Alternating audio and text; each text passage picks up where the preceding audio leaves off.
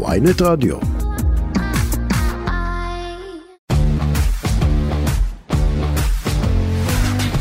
צהריים לא כל כך טובים. עוד רצח בתוך המשפחה. אישה בת 66 נרצחה הבוקר על ידי בעלה בן ה-70 ברחוב הקרן בהרצליה. מותה נקבע במקום. הגבר נעצר בחשד לרצח. בחקירתו הראשונית הודה שרצח את רעייתו.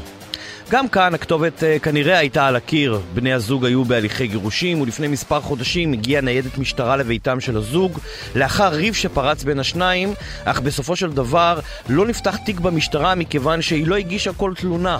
בעבר רחוק היה בין בני הזוג סכסוך על רכוש, והיום כאמור זה יסתיים ברצח.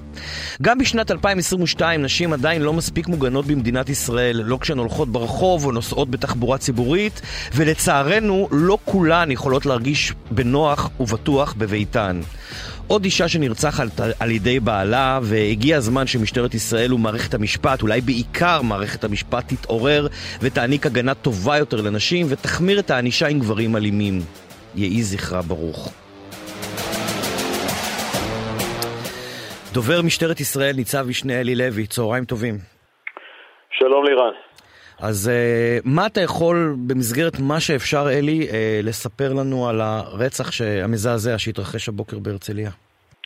כמו שאתה מבין אה, טוב מכולנו, אז באמת אנחנו באירוע קשה, כמו שאמרת, בחשד לרצח, ואנחנו בשעות הראשונות, אז לכן אנחנו לא יכולים לתת יותר ברור. מדי פרטים. אבל איפה זה מתחיל? מתי זה מתחיל ככה את הפרטים היבשים? זה מתחיל קצת לפני השעה 10 הבוקר, כאשר מתקבל דיווח במוקד 100 של משטרת ישראל, בגין אישה סגורה ברחוב הקרן בעיר הרצליה, כוחות גדולים של משטרה מוזעקים למקום, גם מהתחנה המקומית, גם מהמרחב ומהמחוז, כמובן אנשי מגן דוד אדום.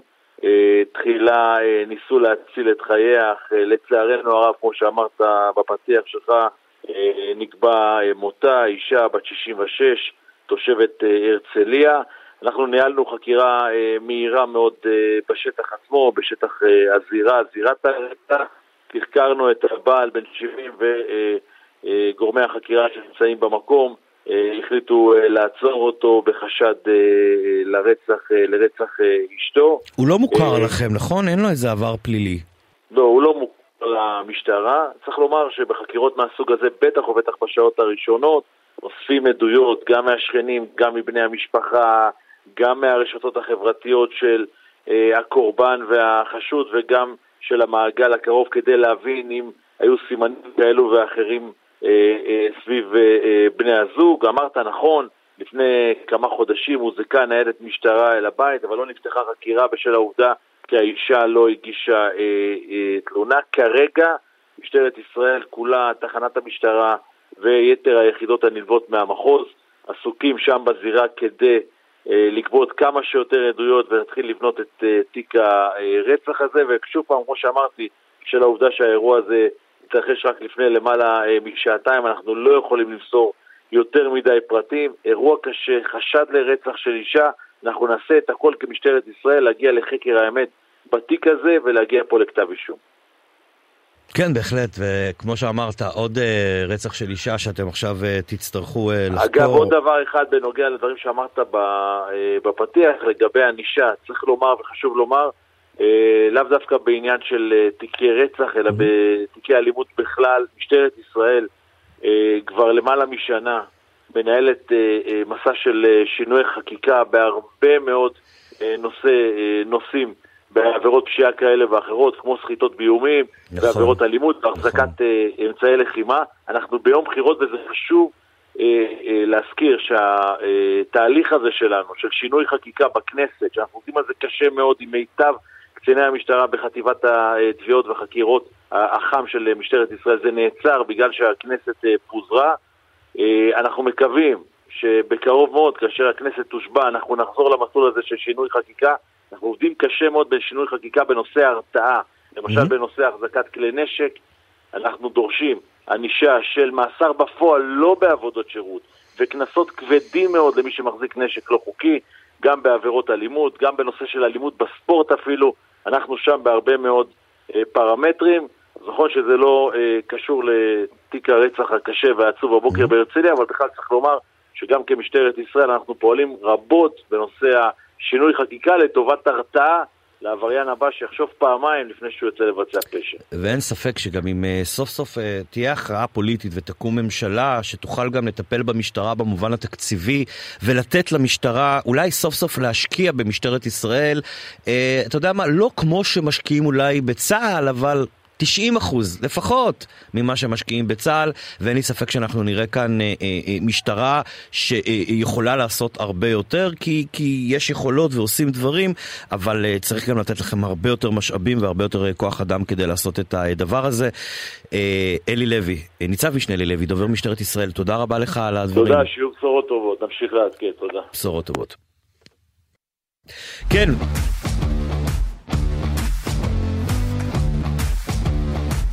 לירן לוי הפליליסט. תת ניצב שלומי טולדנו, צהריים טובים. צהריים טובים לירן. ראש uh, רמ"ח מבצעים במשטרת uh, ישראל, ראש חטיבת השיטור במשטרה. נכון? אני מדייק? אתה מדייק מאוד. אז נחזור שוב פעם. צהריים טובים, תת ניצב שלומי טולדנו, ראש חטיבת השיטור במשטרת ישראל. צהריים טובים לירן, לך ולמאזינים. טוב, יום אה, בחירות, מצד אחד אה, חגיגה דמוקרטית אה, מרגשת, אבל לא מעט כאב ראש למשטרת ישראל, שגם ככה מתוחה מהקצה, מצפון לדרום, בגלל המצב הביטחוני, ועכשיו גם, מן הסתם, נוסיף לזה גם את הבחירות. קודם כל, אני רוצה לפתוח ולומר שמשטרת ישראל, למעשה מחגי תשרי, נמצאת בכוננות גבוהה לאור האירועים האחרונים גם ביהודה ושומרון, גם במזרח ירושלים ובמקומות אחרים. מובן שמערכת הבחירות או יום הבחירות הזה זה יום אה, שאנחנו נערכנו אליו אה, אה, בעבודת מטה ארוכת טווח. כמה שוטרים יש היום בשטח? אנחנו היום נפעיל 18,000 שוטרים, לוחמי מג"ב, מתנדבים לאורך כל היממה, בכלל mm-hmm. המערכים שלנו, גם מערכי אבטחה, מערכי סדר, מערכים פליליים וכל שאר המערכים הפרוסים במדינת ישראל מקצה לקצה. שבעצם, מה התפקיד של אה, אותם שוטרים? מה המשימה שאתם הטלתם על השוטרים היום? תראה, יש אה, לא מעט מערכים, יש מערכי אבטחה, שהם מערכים שאמורים לטפל בכל מה שקשור במה, באיומים הביטחוניים. יש מערכים אה, שנמצאים... יש התראות על היורה, בוא, בוא נפרק את זה רגע, יש התראות נקודתיות ספציפיות לפיגועים היום? לא, יש התראות כלליות. אה, לא מעט התראות, התראות כלליות, אבל אין התראות קונקרטיות לגבי היום. אה, לשאלתך, מה תפקידי השוטרים? אז זה כמובן בנוי משיטת המעגלים. השוטרים הראשונים שנמצאים זה כמובן באזור הקלפיות. אנחנו עשינו עבודת מטה. מיפינו את עוזרי הקלפיות לפי המידע המודיעיני שיש לנו ולפי ההיסטוריה הגזרתית. ואיפה שמצאנו בגושים אה, מסוימים שמנו שוטרים גם כשיש ריכוז בוחרים קטן, לאור היסטוריה. והמעגל הנוסף זה מעגל האבטחה שיש לנו, מעגלי סדר במידה ויהיו הפרות סדר, מחאות, אה, מעגל אבטחה רחב היקף של אה, שוטרים ומתנדבים לכל מה שקשור בביטחון שוטף, מעגל התנועה שלנו, היום זה יום שבתון, אני עכשיו מסתובב בארץ, בצפון בעיקר, ואני רואה mm-hmm. תנועה ערה של אה, אנשים שמימשו את חובתם הדמוקרטית ואחרי זה מסתובבים במשפחות, ואנחנו. צריכים לאפשר את זה. איך המצב אגב בכבישים יחסית אה, בסדר, נכון? סביר. סך הכל אה, הכבישים אה, זורמים, איפה שיש אה, עומסים אנחנו מדווחים. אני גם קורא לציבור, אם יש, כמובן, הם מזהים איזשהו משהו, אירוע חירום, או הם רוצים לשתף אותנו או לשאול שאלות סביב העניין, המידע, המוקד שלנו 110 פתוח. וזמין mm-hmm. להם לכל שאלה ותשובה. מהבוקר עד עכשיו, מרגע שנפתחו הקלפיות, היו איזה שהם אה, אירועים חריגים, למשל שמענו על אה, בית שמש שהפיצו שם אה, איזושהי פצצת סירחון באחת הקלפיות או משהו כזה, היו איזה שהם אירועים אחרים נוספים? אז מעבר לאירוע הזה שציינת לירן בבית שמש, באזור ריבל, נכנסו אנשים חשודים, הפיצו שם ריח של בואש, ועדת הבחירות שם העבירה את הקלפי, אנחנו סביב העניין חקירה מאומצת לעניין הזה כדי להגיע למבצעים. היו עוד מספר אירועים קטנים שאין, אה, כרגע זה הכל עובר כסדרו. שמה אה, זה האירועים האלה, אם תוכל יותר לפרט? איזה למשל אירועים? יותר קשורים ב, אה, בעבירות של עבירות סדר ציבורי ליד, ליד הקלפיות, מתיחות בין המפלגות, אבל אלה לא אירועים שהם לא מטופלים ברמה מקומית, הם אלימות בין פעילים למשל של מחנות לא, שונים? לא, לא. בשלב, בשלב הזה אין לנו אירועים כאלה, סך הכל זה מתנהל כסדרו. איפה שיש מתחמים של, של אירועי סדר אנחנו שמים כוחות שיטור, סך הכל זה עובר בסדר. תגיד, אה, אתם גם מטפלים אה, כמשטרת ישראל, יש לכם את המערך שגם מנטר, גם אתם, גם ועדת הבחירות בטח, אה, כל נושא הפייק ניוז ביום הבחירות, דבר שעלול להיות מאוד מסוכן. אז אחד, אני קורא כמובן לציבור לא לשתף הודעות של פייק ניוז, אלא לדווח לנו ולהסתמך אך ורק על הדיווחים של המוסדות.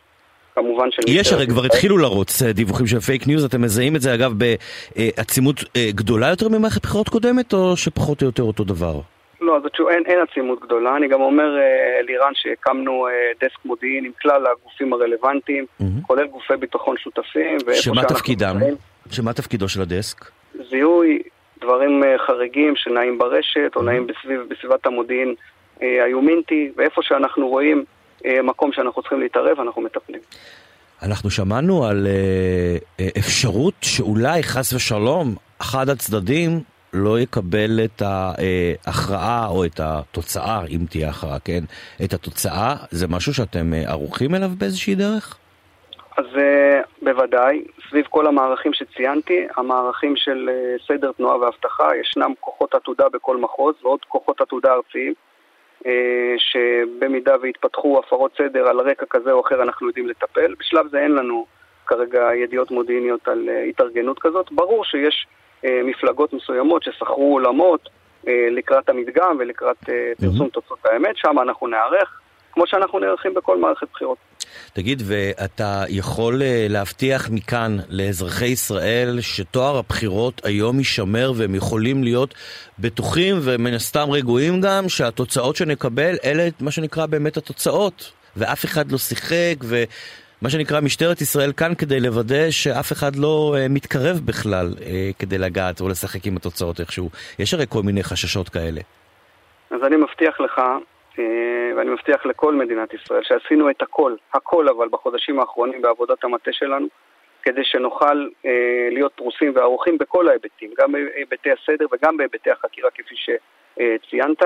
אנחנו נעשה את הכל, אני קורא אה, באמת לכל מי שקורא אה, ברשת לזיופים או מפיץ אה, פייק ניוז, להפסיק עם זה ולהישמע אך ורק למוסדות אה, המוסמכים. טוב, וכמובן, אנחנו אה, מקווים שתהיה לנו אה, מערכת אה, בחירות שתסתיים כמה שיותר מהר עכשיו, היום הבחירות הזה, ושנדע את התוצאה כמובן כמה שיותר מהר, ושזה יעבור בשקט ובלי אירועים חריגים. אתם היום הולכים להיות פרוסים עד אחרי חצות, נכון? אנחנו נהיה פרוסים גם עד שעות הבוקר המוקדמות. אני גם רוצה לנצל רגע את ההזדמנות שבסיפה של השיחה שלך עם, עם אלי, הדובר שלנו, mm-hmm. על כך שמשטרת ישראל פרוסה ו, ובאמת עושה את מירב המאמצים שלה. ומעל גלי היתר לקרוא ולהגיד אה, איחולי הצלחה לכל השוטרים, המתנדבים ולוחמי מג"ב שנפרסים היום משעות הבוקר אה, כדי לאפשר למדינת ישראל את ההליך הדמוקרטי החשוב הזה.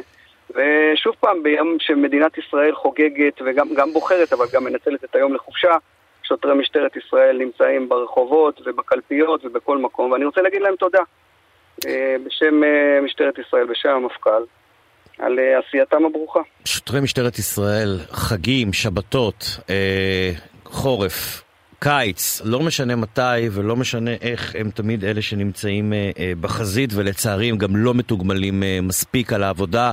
באמת, עבודת קודש חשובה והלוואי, הלוואי וסוף סוף תקום פה כבר ממשלה שתתקצב את משטרת ישראל כמו שצריך ושהשוטרים שנמצאים בשטח ובאמת שומרים על כולנו ועושים עבודת קודש יקבלו אחד, גב, גיבוי מלא לעבודה שלהם ושתיים, יתוגמלו כראוי כי אתם, אתם המעטפת הגנה של אזרחי ישראל. תודה רבה לכם על העבודה החשובה הזאת, תת-ניצב שלומי טולדנו. תודה רבה. תודה רבה לירן ובהצלחה. טוב, בחירות אה, לא בחירות, רצח, אה, יש הרבה מאוד אירועים, אבל אה, פרשה שאנחנו, כמו שאתם בטח מבינים ויודעים, אנחנו לא מתכוונים להרפות ממנה ועוקבים אחריה עוד מעט כבר חמש שנים, פרשת הסרסור בסוהרות. עורכת הדין קרן ברק שמייצגת את הסוהרות, צהריים טובים. היי, צהריים טובים, מירן. אני קיוויתי להעלות אותך היום על הקו, כדי שנעשה מה שנקרא אייטם על זה שהחקירה הסתיימה, התיק הועבר לפרקליטות, ואנחנו אמורים לקבל בקרוב את ההחלטה שיחליט פרקליט המדינה, ואנחנו עדיין לא שמה, נכון? אה, אנחנו לא שם בצורה, באופן רשמי, אבל זה עושה רעש. כאילו שזה נסגר, נגמר, כי אני, אני אגב, לא שומעת... כולם משוכנעים שזה שואלים אותי, מה איך התיק נסגר? ואני אומר לאנשים, חבר'ה, שום דבר לא נסגר, החקירה עוד לא הסתיימה. החקירה לא הסתיימה באופן רשמי, אבל בפועל אני חושבת שהיא... אני, אני לא, לא, לא ידוע לי על פעולות חקירה ש, שהתבצעו מאז החגים. אבל אני, אתה יודע, אף אחת, עד, עד כמה שידוע לי. אף אחת מה... בוא נחדד. אף אחת מהסוהרות, את הרי מייצגת את כולן, אף אחת מהן לא זומנה עדות, השלמת חקירה, כלום, שום דבר, בוא נאמר, בחודש האחרון, מאז שהתחלנו נכון, את החגים. נכון, נכון מאוד. שום דבר. פש, מדהים. תגידי, מה את יכולה לספר לנו על uh, מצבה של uh, אותה uh, חיילת שלטענתה נאנסה על ידי uh, עבריין המין מחמוד עטאללה? הייתה, הרי היו נפוץ ידיעות, גם בתקשורת, לפיהן התיק ייגמר בלא כלום, וזה משהו שמאוד מאוד שבר אותה. אה, הייתה שם ממש התרסקות נפשית, אנחנו נאלצנו לאסוף אותה ככה, ממש אספנו אותה והרמנו אותה ואני חושבת שמה ש, שמחזיק אותה זה שיש בה עדיין אופטימיות במערכת. היא מאמינה עדיין, כמה שזה נשמע לא סביר, היא עדיין מאמינה במערכת. היא סבורה, היא סבורה שבסופו של דבר האמת אה, תנצח. היא עדיין מאמינה? היא עדיין מאמינה במערכת? בפרקליטות? במשטרה? לא, אבל יש בה אה, איזושהי אמונה שהיא לא מאמינה במערכת, אה, בפרקליטות, היא מבינה, לשיטתה, התחושה שלה היא שיש פה ניסיון הסתרה ושבעצם אף אחד לא באמת רצה לשמוע אותה, היא אומרת הרי הם ידעו שלכל הפחות היו יחסי מין בינינו והם אפילו לא קראו לי, הרי הכל נפתח כאשר היא ניגשה למשטרה והתלוננה. אה, אז זה נראה לה מלכתחילה שרצו לקבור את הסיפור. אבל היא אישה שנותרה בה עדיין התמימות של אותה בחורה צעירה שהתגייסה לצה"ל ורצתה לתרום, והיא עדיין חושבת, אה, כמו שהרבה אנשים חושבים, שאמת בסוף אה, מנצחת. אנחנו כבר אנשים אה, קצת יותר, אנחנו ילדים קצת יותר גדולים ומבינים שזה לא באמת מה שקורה במציאות, או לכל הפחות זה לא מה שקרה עד היום, לצערנו. אנחנו בוגרי כן. הטיוח של מומי למברגר, יולי 2020. אז היא לא, היא, היא הגיעה, היא הגיעה אחרי. היא הגיעה כאשר התיק, הרי התלונה שלה היא תלונה שנולדה כאשר התיק נפתח מחדש.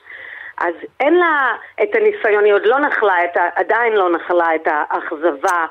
אה, כן. הלוואי שהיא לא, הלוואי שהיא לא תחוש את העלבון הצורב שהיה מנת חלקן של כל שאר אה, חברותיה הסוהרות.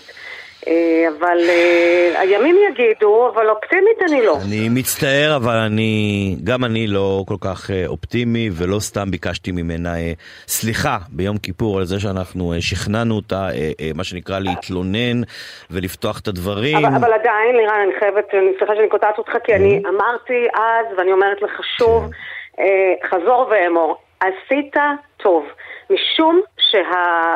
כל ה, ה, ה, ה, היציאה הזאת החוצה עם הסיפור מבחינה נפשית נותנת לה את האפשרות אה, לעכל את מה שקרה, לקבל את מה שקרה ולהתחיל את החיים שלה, כי עד היום היא הייתה בכלא של, של שמירת סודות. ברור. כאשר אתה מוציא סוד החוצה, כן. קודם כל אתה מרגיש סוף סוף נכון. חופשי.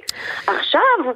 היא גם רוצה את הצדק, אבל את תחושת החופש, ואת... אה, אנחנו עזרנו כן. לה להיפטר מהבושה, וזה המון. נכון. זה המון במישור האישי. במישור הלאומי יש לנו בעיה, אין ספק. צדק, אם אה, עורך דין פיני פישלר, שיהיה איתנו מאוחר יותר, היה שומע אותך, הוא היה אומר שצדק כן. זה רק שם של כוכב עורכת הדין קרן ברק. נכון. אנחנו נמשיך ונעקוב אחרי הפרשה הזאת. תודה רבה על העבודה החשובה שאת עושה. תודה, יום טוב.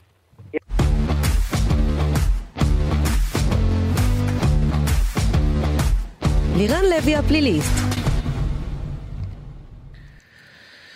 שש שנות מאסר לגבר, אב, שהודה שביצע עבירות מין בביתו בת החמש במשך שנים. בית משפט מחוזי בתל אביב גזר רק, רק שש שנות מאסר ופיצויים, תשבו ותקשיבו טוב, מאה אלף שקל, כן? על רענן יוסף, בן 74, שהורשע במעשים המזוויעים האלה. כתבנו לענייני משפט, גלעד מורג, שלום לך. אהלן לירן, מה נשמע? האמת שאני קורא את זה לא משהו. אני, אתה יודע, אתמול ראיתי אה, את המבזק הזה, את הכתבה הזאת, והעורכת שלנו, טלי ליבמן, שיתפה את זה באינסטגרם שלה, והיא כתבה שיש דברים שמעיפים לה את המוח, שורפים לה את הפיוז ומעלים לה את הטורים לגבהים בלתי סבירים. שש שנות מאסר, איזו קייטנה ממש פרס. וואלה, היא צודקת. אוקיי, אה, תראה, אני אספר לכם את הסיפור, אנחנו, בכוונה אני לא אכנס לכל מיני תיאורים כאלה ואחרים שהיו ב... אה, קודם כל, מה, מה, זהו, בוא, אתה יכול לתת לנו מה, מה בעצם, מלבד מה שאמרתי, מה היה פה, מה הסיפור פה? אוקיי, זה סיפור מאוד מעניין. בשנות ה-80, אה, בעצם מגילאי 5 עד 11, האב הזה, שהוא דמות אה, ציבורית ככה נתפסת בעיני אחרים כמכובדת מאוד, הוא... אה, יש לו כל מיני uh, תפקידים, עמד בראש קופת חולים ויושב ראש ארגון גדול, mm-hmm. והוא אפילו היה יושב ראש מטה הסברה במפלגה מאוד גדולה שמתמודדת היום בבחירות. איזה מפלגה?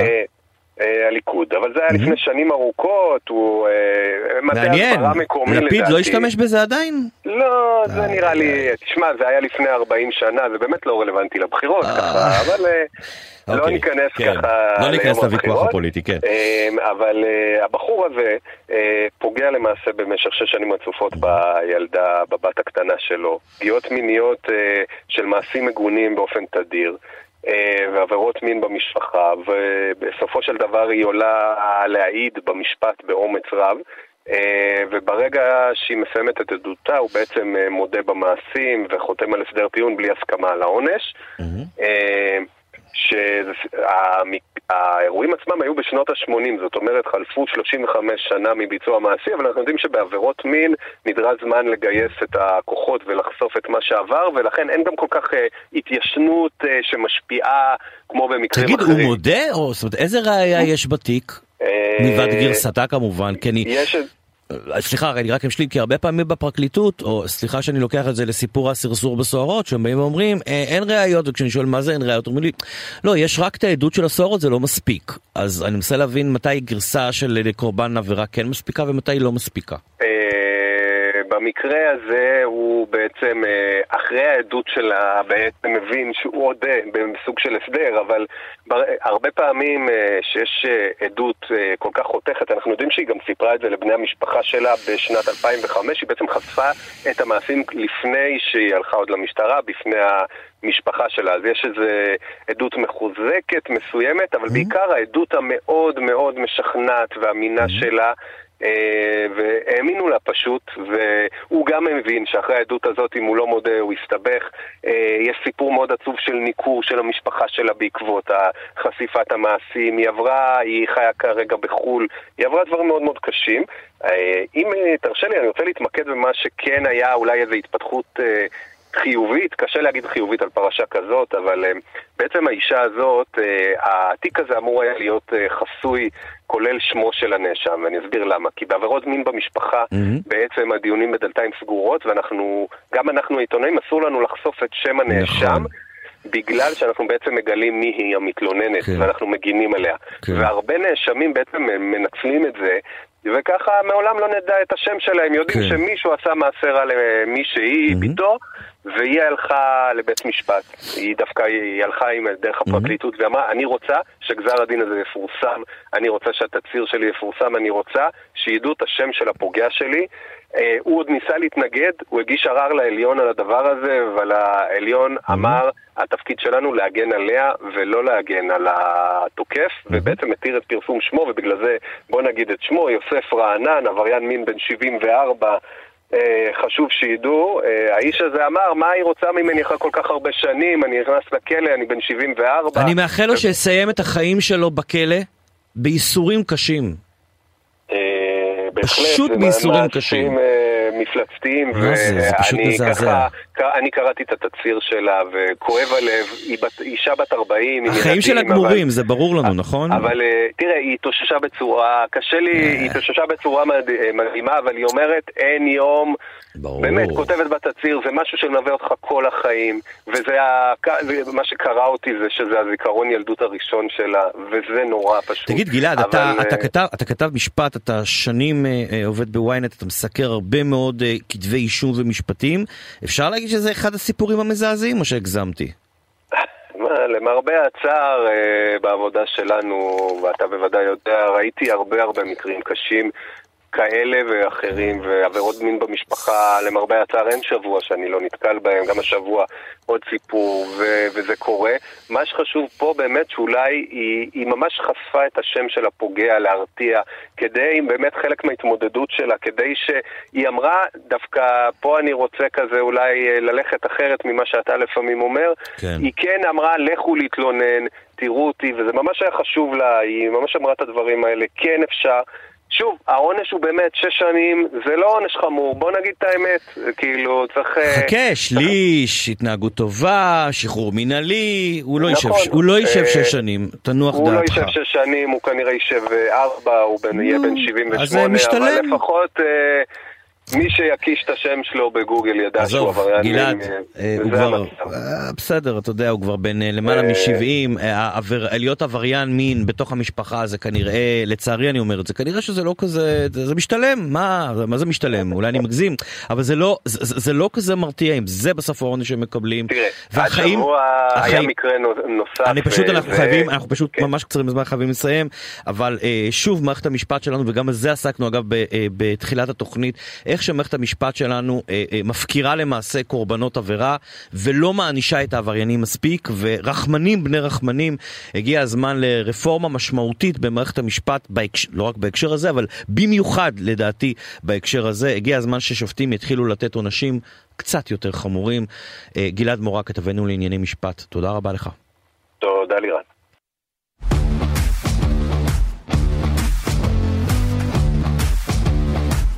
לירן לוי הפליליסט. התעמרות בעבודה זה תופעה שכולנו מכירים במשך אה, שנים, היא קורית ב... לא מעט מקומות עבודה, גם במגזר הציבורי, גם במגזר הפרטי. אולי אחרי הקורונה משהו בתרבות העבודה שלנו השתנה, אולי בגלל הקורונה הרבה מאוד אה, מעסיקים הבינו שהעובדים הם לא עבדים ואי אפשר להתייחס אליהם כמו שהם רוצים, ולא מעט מעסיקים היום משוועים אה, לעובדים. במשטרת ישראל, לצערי, אה, מצד אחד משוועים לעובדים, אבל אה, תופעת ההתעמרות, כן, כמו במקומות אחרים, היא תופעה עתיקה וותיקה, וכל הזמן אנחנו מדברים מדברים על זה ששוטרים מתפטרים בגלל השכר.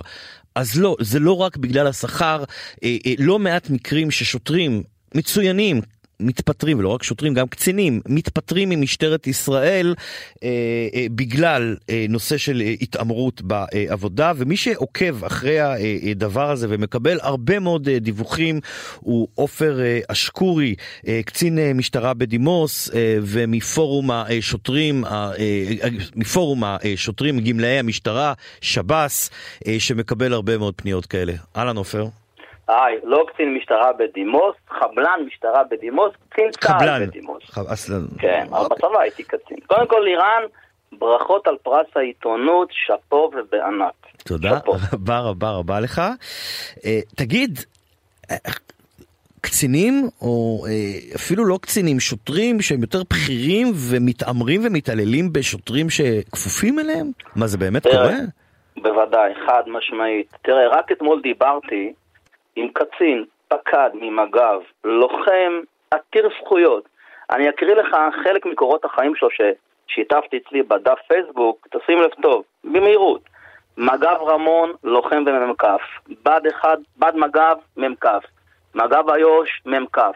שירות קבע, מג"ב איו"ש, מפקד צוות. ימ"ס איו"ש, יחידת המסתערבים, mm-hmm. לוחם וצלף. Mm-hmm. שירות קבע נוסף, מג"ב מרכז, בלש ומדריך לוט"ר, ימ"ץ דרום, יחידת המסתערבים, mm-hmm. צלף, מדריך לוט"ר, מפקד, ויצא לקורס קצינים והוא פקד, והוא כן. מצטיין למופת קורס ימ"ץ, כן. מצטיין למופת קורס מדריכי לוטר, כן. מצטיין למופת בד אחד קורס קצינים. Mm-hmm. קצין כזה מתפטר בגלל יחס של מפקדים שמעליו... מה זה יחס? מה, מה זה אומר? זה אומר שהמשטרה, זה, זה אומר שהמשטרה מאוד מאוד בבעיה mm-hmm. בנושא של יחס מפקדים פקודים, וסיבת הסיבות. לא, אבל שמה זה אומר, מה, בואי ננסה לפרוט למאזינים, מה זה ההתעמרות, מה זה היחס, אה, מה, מה בדיוק קורה שם? אה, למשל קצין כזה שרואה התנהלות לא נכונה ומדבר עם המפקדים שלו כי הוא בן אדם ערכי וישר, אם זה על תחקירים של אירועים מיוחדים וכולי וכולי, ומעדיפים טיוחים ומעדיפים שיסתמו לו את הפה, למשל. אז אחד כזה שאומר ומתחיל לדבר, ובצורה המסודרת והמקובלת, מה שנקרא לכבס את הכביסה בבית, אז מתחילים לחפש אותו. וכשמתחילים לחפש אותו הוא עולה למעלה ולמפקדים למעלה, אתה יודע, למעלה מגינים ומגבים את אלו שלמעלה. תשמע, אני שלחתי את קורות החיים של הקצין המדהים הזה, המדהים הזה, שהיום הוא, מחר זה היום האחרון שלו בשירות, למפקד מג"ב, לניצב אמיר כהן, mm-hmm. וכתבתי לו, תגיד לי, איך אתם מוותרים על קצין כזה? אפס mm-hmm. תגובה.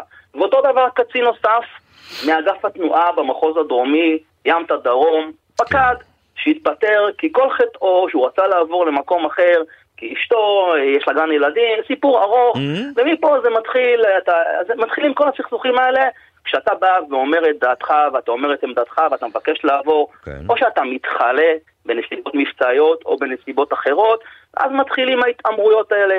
וההתעמרויות האלו מהר מאוד מגיעים למצב שכזה, שמפקדים פוגעים בך, בין אם אתה קצין זוטר ואם אתה נגד אז בכלל, בהערכות התקופתיות שלך, עד לרמה שממליצים לפטר אותך. אנחנו מטפלים כרגע אה, באיזה חוקר מאחד התחנות במחוז מרכז, 21 שנה חוקר. החוקר הזה חלה באיזושהי מחלה. המחלה הזאת, היא חייבה אותו לקבל ארוחות מסודרות, חמות, שלוש-ארבע פעמים ביום, על פי המלצת הרופאים המומחים. Mm-hmm. מהרגע שהוא בא בפנייה הזאת למפקדים שלו, התחילו צחוקים ודחקות וכולי וכולי וכל מיני דברים שכאלה. או, כמובן, זה לא מצא חן בעיניו. יש, המפכ"ל הקים צוות התעמרויות וכולי וכולי. המפכ"ל אמר שנת השוטר, לא? עזוב אותך, זה שנת השוטר, חילקו להם קורסון וקפה חם וזהו. אותו קצין פנה, אותו חוקר פנה בדרך המקובלת אה, למי שצריך, הגיש קבילה, התלונן, פנה למי שמטפל בהתעמרויות, ומפה זה ממשיך. בסופו של דבר אותו חוקר, חוקר, סליחה, כן. העבירו אותו לתחנה אחרת. כן. ושמה ממצב שהוא הפכו אותו לחוקר לא טוב, הפך להיות חוקר מצטיין, קיבל הצטיינות אפילו בראש השנה. אבל ראה איזה פלא, כשהתבקשו להעריך אותו אה, לגבי המשך שירותו, מי, מי, מי מעריך אותו? אותם קצינים שלכאורה התעמרו בו והתעללו בו ופגעו בו, ופגעו לו בהערכה התקופתית שלו. והנה מה קרה, הוא עולה לוועדה לפני פיטורים במטה ארצי. עכשיו, אני מזכיר שיש משבר כוח אדם ונלחמים על כל אחד, כן? ואתה... לירן, אני קובע חד משמעית משיחות שיש לי עם אלפי שוטרים, אני אומר לכם אלפי שוטרים, כן. ואני מתעסק עם זה שנים, שיחס מפקדים והתעמרויות זה הסיבה הראשונה שבגינה שוטרים טובים מתפטרים. במקום השני זה חוסר שביעות רצון משירות בארגון, לא מתקדמים, תוקעים אותם, ורק במקום השלישי, רק במקום השלישי זה השכר. בניגוד לכל הסקרים מפוברקים שמשטרת ישראל עושה, כי הם יודעים לשאול את השאלות, שהם טוענים שזה שכר. כן. זה ממש לא השכר, זה נכון שצריך להגדיל את השכר, זה נכון שצריך כן. לשפר את התנאים. אגב, אתה העלית את ענת שלומי טולדנו נכון. ואת...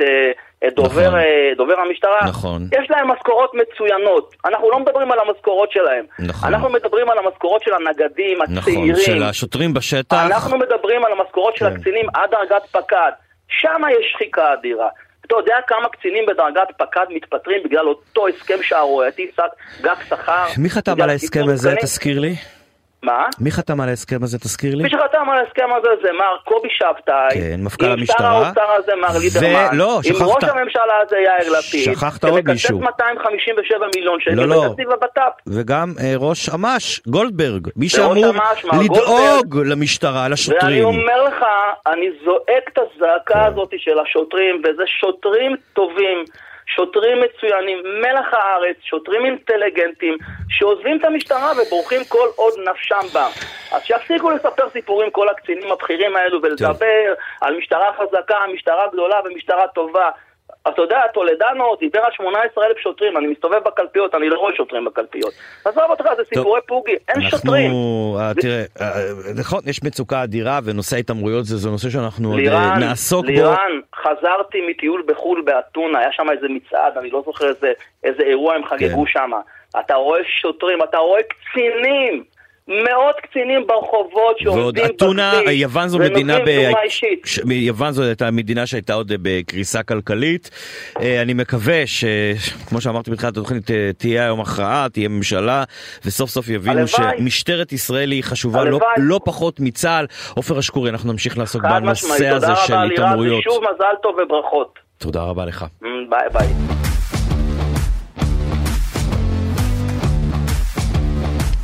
לירן לוי הפליליסט. סגן ניצב בדימוס, דובי שרצר, שלום לך. אהלן. אהלן, לשעבר ראש זרוע חשיפה במח"ש, מה שלומך? ברוך השם, הכל טוב. הצבעת כבר? זה עתה סיימתי להצביע, מקווה שתהיה הכרעה. אמן. אז אני ביקשתי uh, לדבר איתך, uh, דובי, על uh, השוטר מקריית שמונה, סייר, שחשוד בשיבוש ראיות ברצח uh, של הנער יואל מקריית uh, שמונה, אותו סייר שמגיע לשטח ומגלה שהבת שלו, בת ה-13, נמצאת שם בזירה של, uh, לפני הרצח זה בהתחלה הייתה uh, קטטה, אחר כך הוא גם לא מדווח, שכבר היה ידוע שזה רצח, שהבת שלו הייתה שם, והוא עוד יותר מזה, הוא גם לא מדווח שהחשוד המרכזי ברצח הוא הבן זוג של הבת הגדולה שלו. והוא נחקר במחלקה לחקירות שוטרים על הפרת אמונים ושיבוש הליכי חקירה. קודם כל אני צריך להגיד, הופתעתי שהוא נחקר כל כך מהר, כי במח"ש לוקח זמן שחוקרים שוטרים, לא? קודם כל אתה צודק, לדאבוני מח"ש היום במצב אה, קטטוני, היכולת שלה לפתח תיקים היא כמעט לא קיימת. יש שם גם משבר כוח אדם משמעותי, גם משבר מקצועי משמעותי, ואתה צודק, אבל זה מסוג התיקים שככל ולא טיפלת בהם לאלתר באופן מיידי, הסיכוי שלך להגיע לחקר האמת הוא קטן מאוד, מאוד קטן. ובסוף אה, כל נושא ההרתעה כלפי המשטרה הוא באחריות מח"ש. כי כמו שזה עתה סיימתם רעיון והמשטרה אין לה יכולת הרתעה, אין לה יכולת פעילות, אותו דבר חל גם על מח"ש אחד לאחד. כשמח"ש היא ארגון חולה וחלש, שלא מתפקד, מהראש שלו ומטה, אז התוצאות הן ברורות. צריך לומר, אמרת הראש, אז אני אתן לי לומר, לתת את השם, עורכת הדין קרן בר מנחם, ראש מח"ש, שמאז שהיא נכנסה לתפקידה, עושה רושם שמח"ש הפכה להיות שירות הלקוחות של משטרת ישראל, ולא מחלקת החקירות של משטרת ישראל, ואני רוצה לשאול אותך, איך יכול להיות שנחקר באזהרה שוטר, נשלח למעצר בית, ואנחנו לא יודעים מזה, מח"ש לא מוציאה הודעה, אנחנו פשוט לא, לא, לא ידענו דבר כזה. במקרה זה התגלה. איך זה קורה, דובי? קודם כל אתה צודק, אבל אתה באת ופתחת, דיברת על ראש מח"ש. כשבראש מח"ש הוא ארגון חשוב מאין כמותו. Mm-hmm. הציבור, רוב הציבור לא מבין מה החשיבות של מח"ש כגוף אה, פעלתן רציני ומקצועי, היא, היא נחוצה לקיום חברה דמוקרטית. כי היא באמת, באמת, באמת שומר הסף שמגן בסופו של יום על כל אזרח. על כל אזרח מפני אנשים שיש להם כמעט סמכות מוחלטת בנסיבות מסוימות. עכשיו, כשממנים להנהלת מח"ש מישהי שאין לה את הידע המקצועי, אין לה את הניסיון ואין לה את ההבנה, אז זו התוצאה. כשממנים מישהי שהידע שלה בחקירות שואף לאפס. אין לה הבנה, ש... דובי? זאת הבעיה? אין לה הבנה, או שאולי, אתה יודע, האג'נדה, אולי דרך ההסתכלות שלה על הנושאים האלה? קודם כל, אירן, תשמע, בוא, האג'נדה, אנחנו לא צריכים לנחש אותה, היא אמרה אותה. ביותר מהזדמנות אחת היא אמרה שהאג'נדה שלה זה לתת שירות למשטרה. ומישהו שומר סף ובא ומספר שהתפקיד שלו זה לתת שירות למישהו אמור לשמור עליו, אז הוא לא מבין את תפקידו. וכשהוא לא מבין את תפקידו, אז הוא לא יכול למלא אחר תפקידו. ושוב, אה, אמרתי, זה עבודה, אני לא יודע אם אמרתי אצלך, אמרתי ביותר מהזדמנות אחת, מח"ש זה עבודה קשה. רוב השוטרים הם שוטרים טובים שעובדים לילות כימים, באמת, עובדים קשה מאוד. יש אחוז מסוים של אנשים שעובדים במשטרה שהם עבריינים, ובהם צריך לטפל, וכשצריך לטפל בעבריינים צריך לטפל בהם ביד קשה. אין שאלה בכלל, וצריך לתפקד, וזה קשה, זה להתעמת עם המשטרה, להתעמת עם שוטרים, זה לא עניין של מה בכך. מח"ש היא כאילו דוחפת גלגלים במערכת, דוחפת סכין אה, כל הזמן, מטאפורית, כן? בניסיון של, של המשטרה לבצע את תפקידה. ומה לעשות, כשאתה שומר סף, זו המחויבות שלך. ונכון להיום, אה, אין, אין, שוב, אה, לירן, קח כל קריטריון אובייקטיבי, כתבי אישום, חקירת בכירים, תיקי חשיפה, האזנות... איזה חקירות בכירים? מתי נחקר בכיר ב... לא, אני אומר, האזנות כן. סתר, כוח אדם שמתפרק, ביקורת קטלנית בבג"ץ, ביקורת מבתי משפט, כמות זיכויים משוגעת. אתה מבין שבכל פרמטר הארגון הזה קרס, ותראה מה קורה למעלה. למעלה בפרקליטות המדינה רואים את זה, שומעים את זה, מבינים את זה, ולא קורה כלום, ואתה אומר, איך זה יכול להיות? אז או שזה נוח וזה לא ברור, או שאני לא יודע, הפתרונים לא לי. אבל מח"ש היום ארגון לא מתפקד. ואגב, העובדה ששוטר כזה בכלל חושב לעשות משהו כזה, זה כי הוא מבין שכנראה החרב עליו היא לא חרב משמעותית. והסיכוי שיתפסו אותו הוא לא גבוה. וככל שההרתעה אה, אה, קטנה, אז אה, יותר ויותר עבירות מבוצעות. וזה שוב, זה סימפטום נוסף למצב שמח"ש נמצאת, ושים לב, הדבר הזה לא פותח מהדורות, לא פותח כותרות, זה כמעט אתה ועוד איזה שניים שלושה עיתונאים בודדים שמתעסקים בדבר הזה. רוב התקשורת הישראלית שהוא משהו משמעותי שמדבר על, על שלטון החוק בישראל, שמדבר על התפקוד של האורגנים, כאילו... כי זה לא, לא ביבי, אבל זה לא ביבי, וזה לא שמפניות, וזה לא סיגרים, וזה לא כזה חשוב, וזה לא כזה מעניין. לא, לא שאני מנסה לבטל את ענייני ביבי, כן, בוא שלא תבין לא נכון, אני לא, אתה יודע, זה לא זה במקום זה, או... אבל אני רואה את הסטנדרט הכפול, אני רואה איך מתייחסים לנושאים מסוימים, ואיך מתייחסים לנושאים אחרים, ואתה יודע מה, אני גם רוצה לשאול אותך, אמרת פרקליטות המדינה, מי בפרקליטות המדינה אחראי על קרן בר מנחם, אחראי על מח"ש? מי הפרסונה? תראה, ברמה האמיתית, מי שהמנהל הישיר של מנהלת מח"ש זה פרקליט המדינה. לא מומי למברגר? לא המשנה לפרקליט המדינה? הלכה למעשה, אה, פרקליט המדינה האציל אה, חלק מהסמכויות למשנה שלו, למשנה לעניינים פליליים. אבל בסוף החלטות משמעותיות תמיד מונחות לפתחו של פרקליט המדינה. ותראה, לירן, פרקליט המדינה לא יכול לנהל מח"ש. כשבראש מח"ש אין, אין, אין, אין פרסונה רצינית, שיכולה לעמוד בלחצים, יכולה לקבל החלטות, מבינה שהתפקיד שלה זה לזרום נגד הזרם, כמו איזה דג סלמון, אמר אחד מפרקליטי המדינה לשעבר. Mm-hmm. אז, אז פרקליט מדינה לא יכול לעזור, הוא צריך להבין שיש לו בעיה. תשמע, ארגון שקרוב ל-40% מהאנשים שלו עזבו, שהפרקליטות שלו לא מתפקדת, שמישהי שקרן מינתה רק מחליף של, של ראש אח"ם, אחרי שנה יש נגדו חקירות. זה, זה לא ייאמן, תשמע לירן, זה לא ייאמן. בכל מדינה מתוקנת ונורמלית, מישהי כמו קרן לא הייתה נשארת בתפקידה, ללא ספק בכלל. ורק בז... פה, אתה לא מבין אפילו, אתה לא מבין, לירן אל תתבלבל, בתוך המערכת יש ביקורת נוקבת. אלא שאף אחד לא, לא, לא מבקש לעשות מעשה. עכשיו, צריך לקחת את קרן, לשים אותה בתפקיד שהולם את כישוריה, לא התפקיד הזה. יכול, אני מסכים איתך, ואתה יודע, אולי אחת, אחת מהדוגמאות הטובות שקיבלנו זה בתלונה שהגיש עורך הדין פיני פישלר על תת ניצב עימאד חסן, שהיה מפקד מרחב ש... ירושלים במג"ב, היה אמור להתמנות למפקד מרחב שפלה. הוא, אה, הוא, הוא, זאת אומרת, בחקירה, אה, העלתה חקירה נגדו שהוא ביצע עבירה של הפרת אמונים, ולמרות זאת עבירה פלילית אה, הומרה לעבירה משמעתית, וכל זה תחת המשמרת של קרן בר מנחם, וזה רק דוגמה אחת, יש עוד הרבה מאוד דוגמאות. אז א', אתה צודק, יש אין ספור דוגמאות של, של, של אה, אה, חוסר יכולת למלא תפקידך, כן. ותשמע, צריך למישהו כמו, כמו עורך דין פישר צריך להגיד תודה כל יום. גם כשהוא מציק למערכות לפעמים, בזכות אנשים כמוהו, המערכות נעשות יותר טובות, ולצערי הרב, אה, קרן בר מנחם והעוזרת שלה חוץ מללגלג על, אה, על עורך דין פישלר, לא מוכנות לרגע לשקול את הדברים שהוא אומר. ועובדה שהדברים שהוא הביא, לימים מתפוצצים להם בפרצוף בתור גל צונאמי.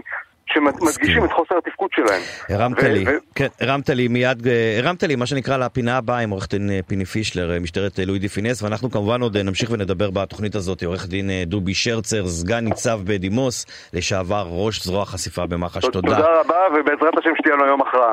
אמן אמן, תודה רבה דובי, להתראות. ביי.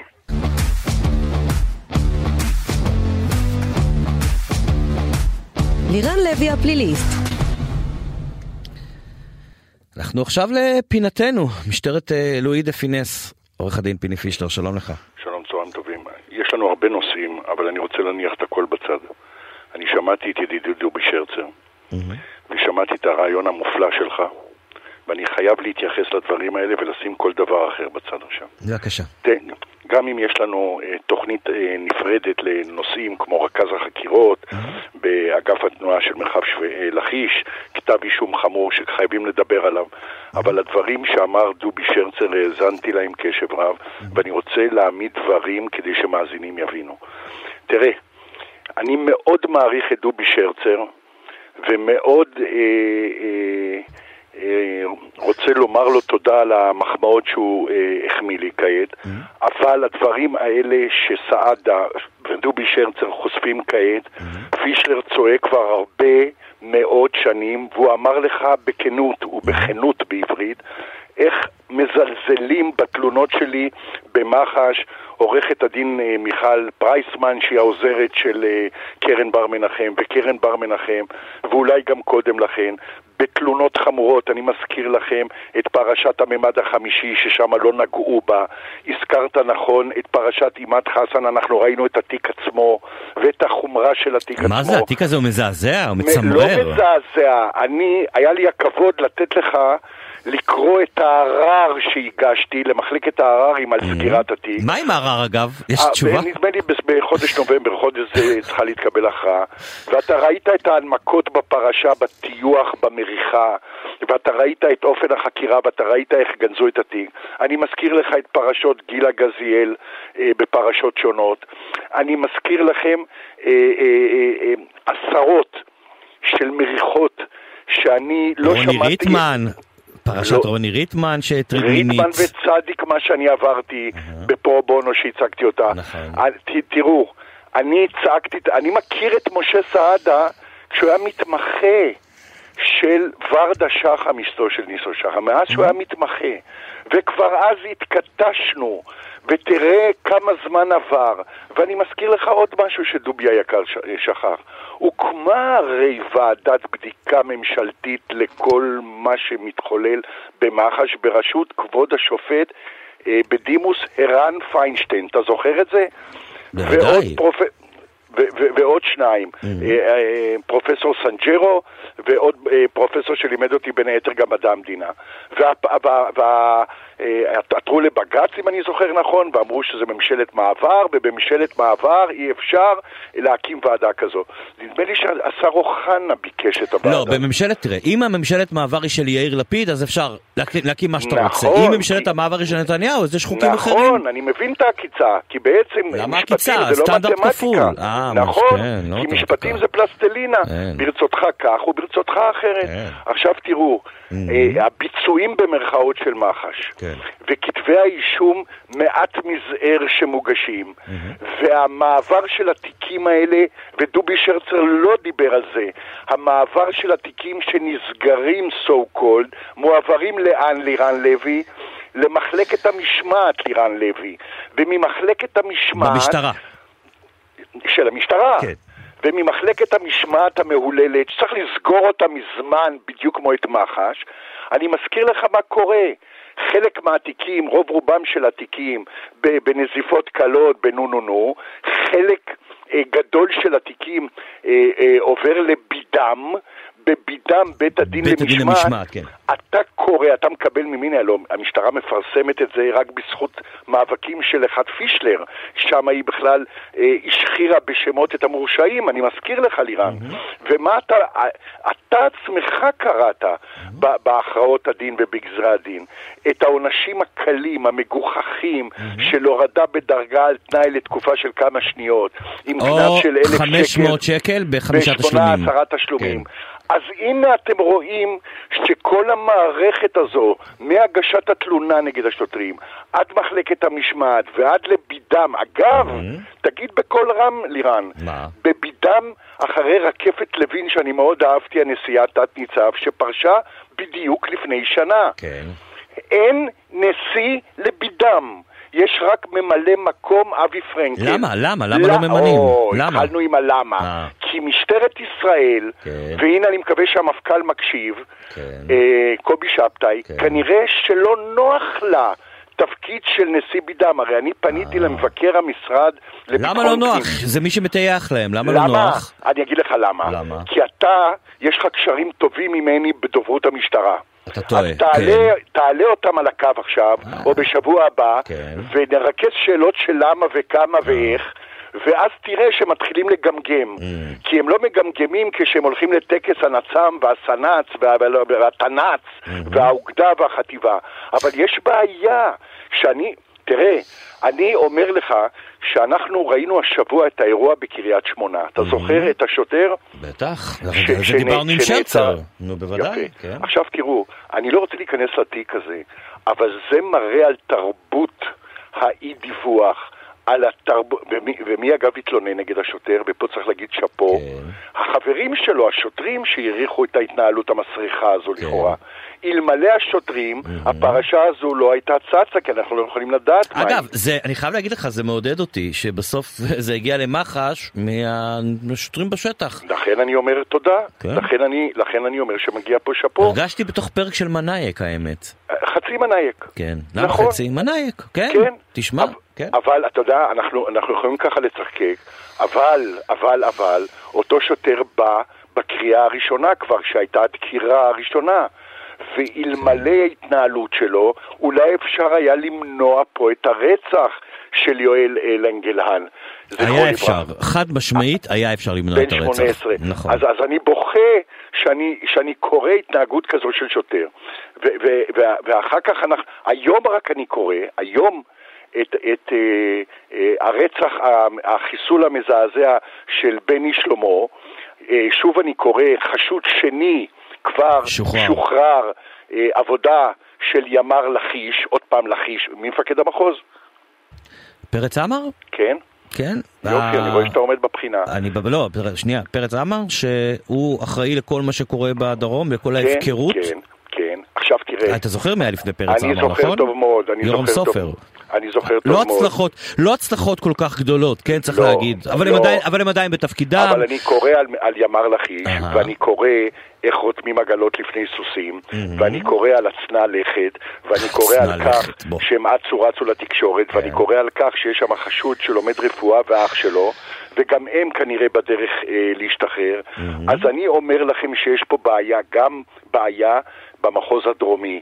ועוד לא נגעתי, כי אתה רוצה עכשיו לסגור לי את הטלפון, ועוד לא נגעתי בכתב האישום המצמרר למחוזי על רכז החקירות במרחב לכיש על קומבינות לכאורה, אגב זיו קריסטל מפוסטה מגיע לו קרדיט ואנחנו מקפידים על זה. נכון. סיפור מצמרר על התנהלות של בכיר באגף התנועה עם קומבינה לכאורה עם עורך דין שפעם היה אה, במשטרה בחשד לביצוע עבירות מין כדי תמורת סגירת תיקים והעברת חומר החקירה לאותו עורך דין ו- ותמונות אינטימיות עם נחקרות בתאונות דרכים, עם אלה שחשודות בתאונות דרכים, על הקלות, שישה מקרים מצמררים בכתב האישום, לא בכדי הוא הגיע למחוזי, כי התמונות האלו שהועברו האינטימיות בבחינת שוחד, כן. לא רק הפרת אמונים, לא רק מרמה, אלא קבלת שוחד כן. במתן שוחד תמורת ההטבות שניתנו פה. טוב, איך אה, נסכם את הפינה הזאת היום? אה, שוב, אני יוצא מאוד אופטימי במרכאות. אה, מהדברים שאתה אומר, יש הרבה מאוד עבודה, ושוב פעם, מי שלא הבין, צאו לבחור, אנחנו צריכים ממשלה חזקה אני ויציבה. מחפש שר לביטחון פנים, ושר לביטחון וגם פנים. סגן לשר לביטחון פנים. עזוב אותי מסגנים, אני כבר אה, הספיק לי עם הסגן האחרון. כן. עורך הדין פיני פישלר, משטרת לואי דה פינס, יושב ראש ועדת המשטרה בלשכת עורכי הדין, תודה רבה לך. תודה לכם, צאו להצביע. צאו להצביע, ותודה רבה לכם אה, חברים, תודה רבה לעורכת המופלאה שלנו, טלי ליבמן, לטכנאי השידור שלנו, עמית אה, זק, אני לירן לוי, אתם אה, הייתם על הפליליסט, כל יום שלישי בשעה 12, מיד אחרינו חדשות השעה אחת, ושוב אני מבקש, צאו להצביע.